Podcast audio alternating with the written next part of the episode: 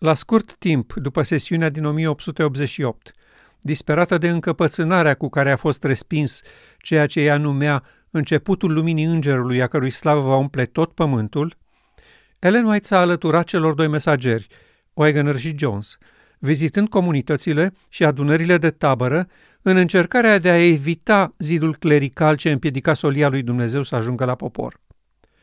Abia acum a văzut ea, mai bine ca niciodată, cum rămășița se transformă în biserica la Odiceea, prin atitudinea fermă de respingere a adevărului prezent și a soliei îngerului al treilea în slava ei crescândă.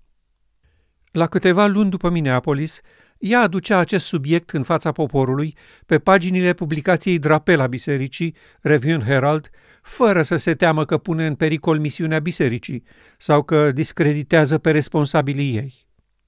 Pentru ea, rebeliunea de la Minneapolis era o criză de proporții epice și nu dorea să joace rolul străjerului orb și mut de dragul corectitudinii politice. Poziția ei este clară și fermă, ușor de înțeles pentru oricine. Mulțumim Domnului cu toată inima că avem lumină prețioasă de prezentat poporului lui Dumnezeu și ne bucurăm că avem o solie pentru acest timp care este adevăr prezent. Vestea bună că Hristos este neprihănirea noastră a adus alinare multor, multor suflete, iar Dumnezeu spune poporului său, mergeți înainte. Observați? Avem lumină prețioasă, o solie pentru acest timp, adevăr prezent. Acestea nu sunt expresii obscure greu de înțeles. La Minneapolis chiar venise lumină prețioasă, adevăr prezent, care așeza în fața poporului esența existenței și destinului la care fusese chemat, scopul etern al lui Dumnezeu. Solia către Biserica la Odisea este aplicabilă stării noastre prezente. Cât de clar este reprezentată poziția celor care cred că ei au tot adevărul, care se mândresc cu cunoștința cuvântului lui Dumnezeu, în timp ce puterea lui sfințitoare nu a fost simțită în viețile lor.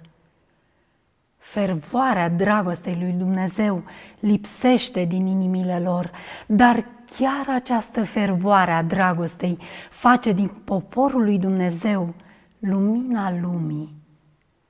Ea recunoștea deschis că martorul credincios a intervenit direct prin solia John Swigener în treburile bisericii, semnalând că mesajul lui din Apocalipsa 3 este chiar pentru acest popor. Ascultați cum continuă. Martorul credincios spune unei biserici reci, lipsite de viață, fără Hristos. Știu faptele tale că nu ești nici rece, nici înclocot. O, dacă ai fi rece sau înclocot, dar fiindcă ești căldicel, nici rece, nici înclocot, am să te vărs din gura mea. Observați următoarele cuvinte, pentru că zici, sunt bogat, m-am îmbogățit și nu duc lipsă de nimic și nu știi că ești ticălos, nenorocit, sărac, orb și gol. Vă rog să remarcați precizia și răceala de oțel din glasul ei în evaluarea stării bisericii din acel timp. Rece, lipsită de viață, fără Hristos. Vă imaginați revolta din sufletele fraților din fruntea lucrării, cei care fasonaseră lucrarea până atunci. Blamează biserica, atacă organizația, denigrează pe slujitorii Domnului. Dar ea nu se oprește aici. Aici este prezentat un popor care este mândru de cunoașterea adevărurilor spirituale și de posedarea avantajelor ce decurg de aici. Dar ei nu au răspuns binecuvântărilor nemeritate pe care Domnul le-a revărsat asupra lor.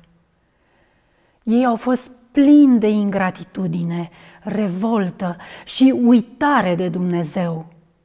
Și totuși, El s-a purtat cu ei așa cum un tată iubitor și iertător se poartă cu fiul său rebel. Ei s-au împotrivit harului său, au abuzat de privilegiile acordate, au disprețuit oportunitățile și s-au complăcut în mulțumire de sine, ingratitudine lamentabilă, formalism sec și ipocrizie. Cu mândrie fariseică, ei s-au măgulit cu performanțele lor, până când a trebuit să se spună despre ei. Tu zici, sunt bogat, m-am îmbogățit și nu duc lipsă de nimic. Expresiile nu lasă loc niciunui fel de confuzie, descrind precis atmosfera care a mutat biserica din Sfânta Sfintelor în Sfânta. Mulțumire de sine, ingratitudine lamentabilă, formalism sec, ipocrizie – nu a trimis Domnul Isus solie după solie de mostrare, avertizare și rugăminți către acești oameni mulțumiți de sine? Nu au fost sfaturile lui disprețuite și batjocorite? Nu au fost solii săi delegați, tratați cu dispreț, iar vorbele lor tratate ca niște basme? Hristos vede ceea ce omul nu poate vedea. El vede păcate care, dacă nu există pocăință, vor consuma răbdarea unui Dumnezeu îndelung răbdător.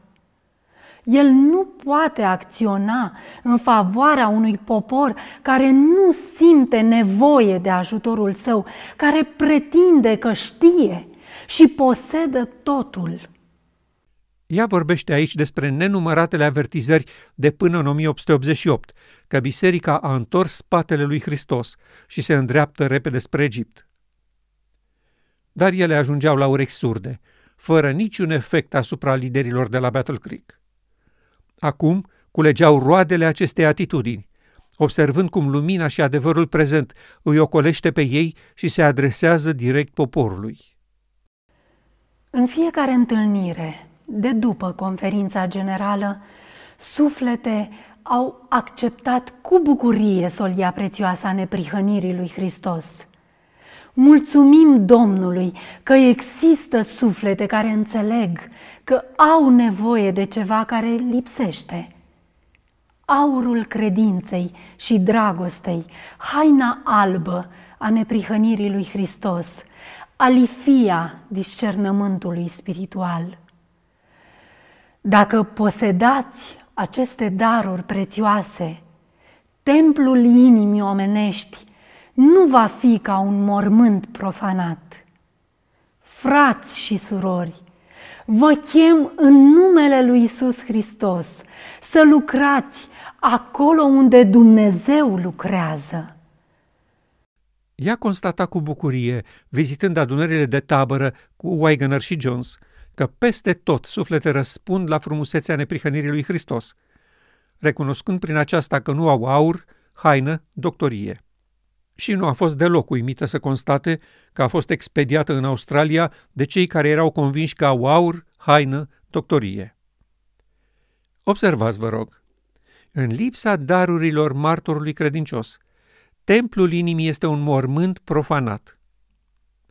Și la ce folosește să avem 20 de milioane de morminte profanate în biserică, la fel de profanate ca și cele 8 miliarde din afara bisericii? Doar satisfacția că ne aflăm în alt cimitir?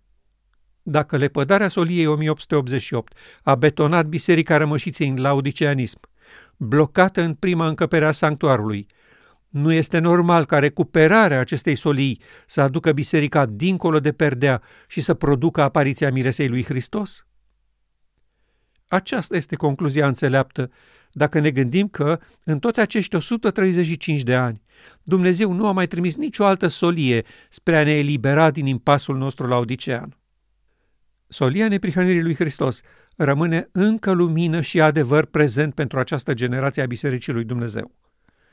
Ea este solia de trezire, pe care trebuie să o audă fecioarele adormite, ca să poată deveni femeia glorioasă, acoperită de slava lui Dumnezeu și care va fascina curând universul cu o melodie pe care nimeni, în cer sau pe pământ, nu o poate interpreta.